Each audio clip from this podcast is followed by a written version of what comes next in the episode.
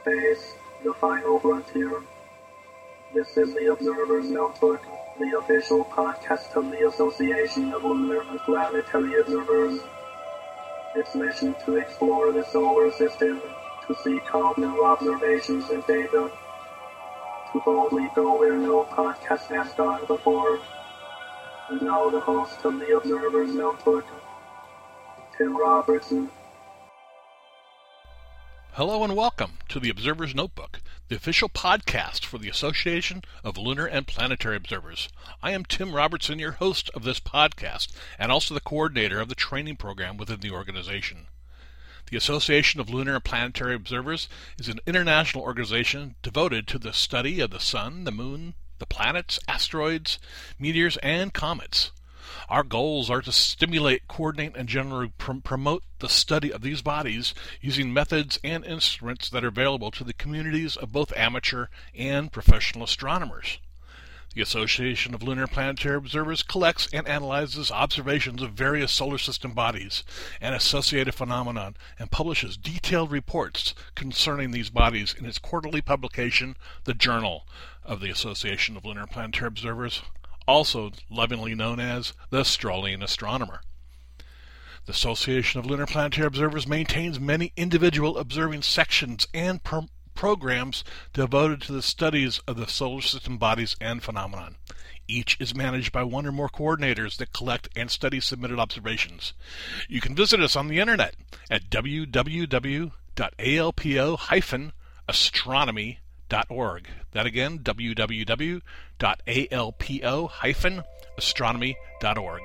Now, on to the Observer's Notebook.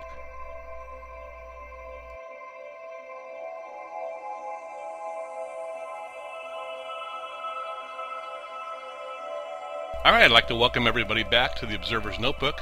Our guest today is Jerry Hubbell. He's the coordinator for the Lunar Topographical Studies section of the ALPO. Welcome, Jerry. How you doing, Tim? I'm good. Great. To be here. Good. Why don't you give everybody a little background about yourself, where you're from, location, occupation, observing equipment, things like that. Well, I've got, first of all, I'm currently the Director of Electrical Engineering for Explore Scientific, and I've been a member of the ALPO for probably 5 or 6 years. I've been into telescopes since I was a teenager, but I got into astrophotography pretty hard back in 2008, 2009, and I actually have written a couple books about astrophotography. They were published by Springer Books. One's called Scientific Astrophotography, and the latest book is called Remote Observatories for Amateur Astronomers. Oh, really? Are those available on Amazon or anything? Yes, absolutely. They're available for Amazon. The first book's been out for about 4 years now, since 2012, and the other one came out in 2015. Oh, congratulations on those. Thank you. Thank you. My background, I'm a retired nuclear instrumentation and controls engineer. I work for the local utility here in Virginia. I'm located in near Fredericksburg, Virginia. And so my career has been all about instrumentation and control systems, especially in nuclear stations. But I've worked on computer systems in the plant and also on the transmission grid. I worked on the computer system there, SCADA system. But so I've got a long history of working on instrumentation, and I bring that expertise to the astronomy business by working at Explore Scientific. Oh, okay. And what type of observing equipment do you currently have? Well, I've over the years I've gathered quite a bit of stuff, just like most everybody that's been in this hobby for a while. I've got I started out with a Schmidt-Cassegrain from Mead back in 1987. I bought my first 10-inch Mead LX5 Schmidt-Cassegrain. Then the last 10 years I like refractors a lot, so I've got a couple of nice refractors. I've got a 5-inch APO refractor, carbon fiber tube, and a 6-inch APO refractor, carbon fiber, and I love those scopes. Currently, I'm involved with a remote observatory that we built that's about 5 miles from my home. The local astronomy club and other local astronomers, we got together to build an observatory that's remotely operated, and it's been operational for about 6 months. We started about a year ago, the project, and I continue to do that, and that's the main facility I use today. So you just share telescope time then with it? Right now we're in a training mode and tweaking the instrumentation to get it all up and running remotely so that it's reliable. And but we do have several users on the system right now, probably about 5 users. So you can log in from your house and do your observing? That's right. I can actually sit at my big screen TV and sit on my couch and watch and run the observatory and do all my imaging and do my other stuff that I do. So at the end of this podcast, Jerry's going to give us a password to the observatory, and we can all log on and use it. That's right. That's right. Absolutely. Our goal is to make it a free internet observatory, so that anybody that is interested in getting to know all about observatories, remote operated observatories, can contact me, and if they're interested in really seeing what we do, you're welcome to join us. Well, that's fantastic. I understand you're also a pilot. That's right. I've been flying I started taking flying lessons when I was a teenager. Of course, life gets in the way and money is scarce, so I didn't manage to get my license until 1991, and when my career was stable and I was able to have some discretionary funds to do that. And I've been flying pretty much ever since. I was involved with a group here in Virginia, part of the National Guard. It's the Virginia Defense Force. We had an aviation battalion. So it was kind of like we serve under the governor of Virginia. He's the commander-in-chief, basically. And so we did search and rescue missions, training for that, and also did all the FEMA training for disaster relief missions and things like that. And I was a pilot in the aviation battalion for 10 years doing that. What do you fly? Cessna 172. Oh, that's a nice plane. Yeah. It's fun. I like that. So how did you get involved with the ALPO? Well, when I was growing up, of course, I'm an Apollo-era kid. I grew up watching the moon landings, and I just fell in love with the moon, and I just love the way it looks. And so throughout my whole history of amateur astronomy history, I always loved looking at the moon, and I always wanted to do, once the technology came along, I really, really was stoked on doing high-resolution lunar imaging. So I started teaching myself that with video cameras back about, I guess it's been 8 years ago that I really got heavy into it. And then, I knew about ALPO and the lunar group or section, which is a big part of that. And so I started submitting images to the lunar section, and they were and Wayne Bailey, who's the coordinator, he's the for that group, and he publishes the Lunar Observer, and so he published some of my images and some of the things I was doing. So I was really grateful for that. And then there came a time when they were looking for an assistant coordinator to come on board and help with the newsletter and some other things, and I volunteered, and to my great surprise and I was appointed, so that was great. And I've known Dr. Mike Reynolds for a while. Also, I met him at NEEF quite a few years ago, and I pretty regularly go to the NEEF show up in New York. Okay, so give us an overview of the Lunar Topographical Studies section. Well, basically, this section we're really interested in getting observations of the changing topography, anything that can provide insight into the topography of the moon and how, the moon's continuously changing as far as the shadows and what you can see and what you can't see. So we're trying to gather all the information we can to help us better understand some of the more subtle features of the moon's topography. And just basically to get an understanding of how the moon was impacted over the years, over the millions of years, billions of years actually, and how the crater formations were there, and then also volcanic activity that took place on the moon billions of years ago and things like that. So anything that helps us understand how the moon was formed and how it was, how the surface features are formed. That's really what we're after. And for me, you know, I like to bring more of a, as much of a scientific view into it, which really gets into what I'm interested in, is doing actual measurements of these topographical features on the moon. Now, how do you make those? Fortunately, we've got a really nice freeware program that's available called the Lunar Terminator Visualization Tool. Let me bring it up here, and I want to mention the author's name. But that tool is used to using shadow measurements and other things, and we have some spacecraft data that's got the professional measurements of the topography, so we can overlay that on the image of the moon and do how a topographic map has the elevation lines. Right. You can draw that stuff on your photographs and show how the elevation changes over the landscape, and so that tool allows us to do this. And I'll try to get the fellow's name here that created that program. But, you said that's a free software? It's freeware, yeah. Okay. So if you look up LTVT under Google, or Lunar Terminator Visualization Tool under Google, you'll find it. That's exactly what I'm doing here. Okay, well, I could put a link for that in the show notes as well. Yeah, it's a Wikipedia, Wikispaces. So if you go to ltvt.wikispaces.com,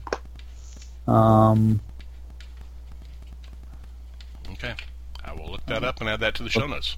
Yeah, that's an excellent resource for the lunar section people that want to do work doing measurements. When you talk about the topographical studies section, is it mostly images, CCD images, or are there visual observations as well that are used? No, there's quite an active visual observation.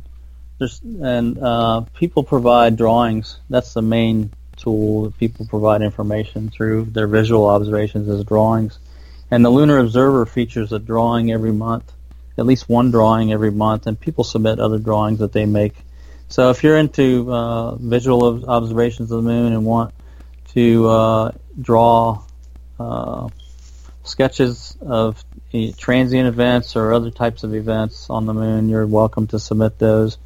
One of the things that Wayne also includes in the TLO, the Lunar Observer newsletter, is the transient lunar phenomena, or I think it's been renamed recently. Can't remember what they call it now, but that's one of the things you can contribute to also. Now, is the Lunar Observer, is that a publication that the lunar section just puts out? That's correct. It's our local section, the Lunar Section's newsletter, every monthly newsletter. Is it available online, or do you subscribe to it? It's free. No, it's free, available online. It's if you go to the ALPO main website and select Lunar Section, over on the right-hand side, you'll see a link to the latest issue and also the archive of all the other issues. You can look at, you can download and read all of them that are available. Well, I'll add a link for that as well to the show notes. That's great. Mm-hmm. How many current contributors do you guys have? Typically, there's a core group. Over the last 3 or 4 years, what I've seen is there's a core group of probably 5 to 8 regular contributors. And then there's always, every once in a while, there's several new people that contribute that are either new or, they don't contribute maybe 3 or 4 times a year. So I would say over the years period, we'll have probably 15 to 20 different contributors. Okay, and they're international? Yes, absolutely. We in fact, right now we're getting pretty good, really excellent descriptions and images from a group in Spain. Oh, really? That are doing good work, yes. Uh-huh. They're giving us information. We also get contributors from Australia, New Zealand. There's also people that contribute to the ALPO Lunar Section, also contribute to the British Astronomical Association, their lunar program. They have a big lunar group just like we do. Wow. Have there been any significant discoveries or observations made while you've been in the program? Well, one of the more recent things that I think that people are starting to look for or you know, with the new video cameras we have and people are observing the moon more often, we're starting to see these lunar transients that are basically meteor impacts, little bright flashes that occur on the moon on the dark side, so they're fairly easy to pick up. And some of them happen on the bright, you know, the sunlit side, but I've been seeing that occur over the last year or so. The people are contributing those observations. Now your observations are also published in the Journal of the ALPO?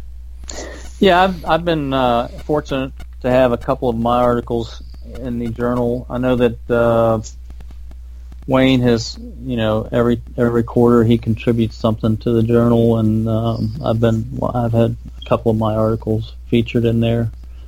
I did a study on, you know, when it's really cool to see these little bright peaks at, you know, on the right past the Terminator, on the dark side of the Terminator. Every once in a while, you'll see a bright mountain peak, right, you know, show up right on the. You know, it's really cool to see that, you know, on the dark. It's the first sunlight hitting that peak. So I did a study. I took an image. This is like 5 years ago. This is the first article I wrote for the ALPO, but I did a study on a peak. I identified which peak it was based on the measurements I did from the you know, craters that I could see on the sunlit side, and I compared it to the lunar aeronautical charts that are available. That's another resource that you might want to link to. Okay. That's at the JPL's lunar resource. Right. Go ahead. The peak, I used that to help me identify the peak on the you know, with the measurements, and that was a cool little project. That's what's interesting to me is the moon. It's so close, and it's the first thing everybody points their telescope at when they first get a telescope. And years later, we're still pointing our telescope at it. You know, that's right. Even though we've landed on it, we've got probes going around it right now, but there's still so much to see and so much to study on the moon. Well, I think the big difference is it's fine. Well, you know, it's with the internet. It's just like any other object that's in space. You can download all the information that's really high detail. We pay tax money to get all this neat information, but it's not the same as actually doing it yourself. It's not the same as actually looking at it and taking the measurement yourself or taking the image yourself, and really you're kind of owning it at that point. To me, it seems like you own a piece of the moon at that point. That's true, and yeah, that's why in the training program that I run, we focus on the moon because it's not really easy to observe. A lot of students come in thinking, "Oh, I'll just pick the moon. I'll pick a crater and I'll draw that for 100 times." And once they start drawing it, they're like, "This is not easy to get the detail." And it's right. No, because I've had students come back to me and say, "Well, I tried to do the same crater over a 6-hour period. Do it at the beginning and do it at the end, and it changed." Yeah. Well, the shadows change. That's right, and I've actually done imaging studies like that where I've taken images of, I think Batavius was one of the particular craters I was watching. Like over a half an hour period, you definitely see a change, and then if you watch it, especially if it's on the Terminator, you know. Yeah. But it's cool to watch, you know, over time, over a few 2 or 3 hour time, the shadows really make a different change. I mean, it's of course 30 times or 28 times slower than the shadows move on the Earth, but it's still very noticeable. That's true. So what do you see for the future of the program? Well, I'd like to see us continue to move towards more you know, quantitative type measurements, as opposed to, you know, right now we're mostly qualitative, subjective, descriptive type observations where we write our impressions of what the topography is based on the imaging we take, and we can document it with the images. That's a highly quantitative measurement. But I'd like to actually put numbers to these where I'm doing some of the measurements like I've been doing. In fact, this the Lunar Observer for March that's getting ready to come out in the next day or two has got an article. I do the Focus On article every 2 months, and this month is on rupes recta, or the straight wall. Mm-hmm. And we've got some very nice contributions. One of them is a pretty high-resolution image of the straight wall, and I provide an example of doing shadow measurements on the straight wall to determine how high that cliff is. It's not really a cliff. People think it's a sharp cliff, but it's really got a pretty gradual slope. But it looks like a cliff because it's a real bright line across it. But that's a cool little example of how you can do the measurements. And I compare the measurements to what's on the Lunar Aeronautical Chart, what they said the height of that feature was compared to the surrounding terrain on the chart, the way it's marked, and what I actually measured on the image. So it's a pretty cool example of what you can do. That sounds like an article I'm going to have to read. Yeah, that'll come out in the next day or so. Okay, good. Is there any other additional information you'd like to share about the Lunar Topographical Studies section? No, we accept imaging from anybody. You don't have to be a member of the ALPO to contribute at all. We welcome all contributions from anybody, and we do get contributions from other observers that are members of other groups. Also, we have a monthly newsletter. It's a TLO, and if you have any suggestions on articles, we welcome that. If there's anything else that anybody would like to know, you can contact me. My email address is jerry.hubbell, at alpo-astronomy.org. And I'll add that to the show notes as well. Okay, yeah. Now, are you on the Facebook or the Twitter or anything? I do have a Facebook page. You're the first coordinator I've talked to in all these interviews that has a Facebook page. Yeah, well, the reason I have a Facebook page is because I work for Explore Scientific, and Scott Roberts, who's the president, he's pretty active on Facebook, and we share the work that we're doing there. Scott used to be with Mead, right? Yes, he was the vice president of Mead marketing, and I haven't talked to him in a long time. Great, great. I mean, he's excellent. He's just awesome to work for. I've worked for him for the last 3.5 years. Yeah, I used to see him all the time at the Riverside Telescope Makers Conference out here in California. Yeah. Yeah, I went there last year. That was a great conference. Oh, it's not like it used to be. No, it's not. That was the first one I've been to, but I've heard stories about how it used to be really a big show. In the 80s, it was incredible. Mm-hmm. Yeah. Mm-hmm. We even had Don Macholz discover a comet there one year.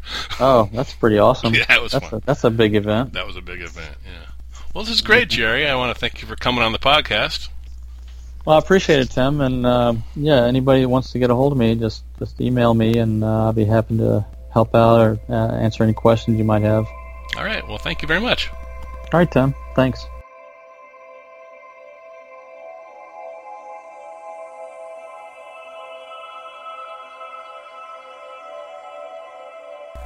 Well, that'll do it for this episode of the Observer's Notebook podcast. I again want to thank our guest, Jerry Hubbell, for coming on and talking about the Lunar Topographical Studies. We upload new episodes of the Observer's Notebook every few weeks. You can subscribe to us on iTunes, and if you do, please rate and review us. I really appreciate it. We can really use those positive feedbacks. You can also listen to us on SoundCloud. The link is in the show notes. You can also help support the podcast by donating to it via Patreon. This is a self-sustaining podcast. It takes a little bit of money to operate this thing, and we'll get the host site up and buy the equipment for it, so any donations are greatly appreciated. Speaking of Patreon, I'd like to thank our first two Patreon contributors, Jason Inman and Jerry White. Interestingly enough, neither are members of the ALPO. They just heard about the podcast and wanted to help me out. So thank you very much, Jason and Jerry, for your contribution. You can contact me via email at cometman@cometman.net or on Twitter at TimRobertson56. The ALPO is an international organization devoted to the study of the sun, moon, planets, asteroids, meteors, and comets. Our goals are to stimulate, coordinate, and generally promote the study of these bodies using methods and instruments that are available within the communities of both amateur and professional astronomers. And until next time, my hope is you always have clear and steady skies. Thank you for listening.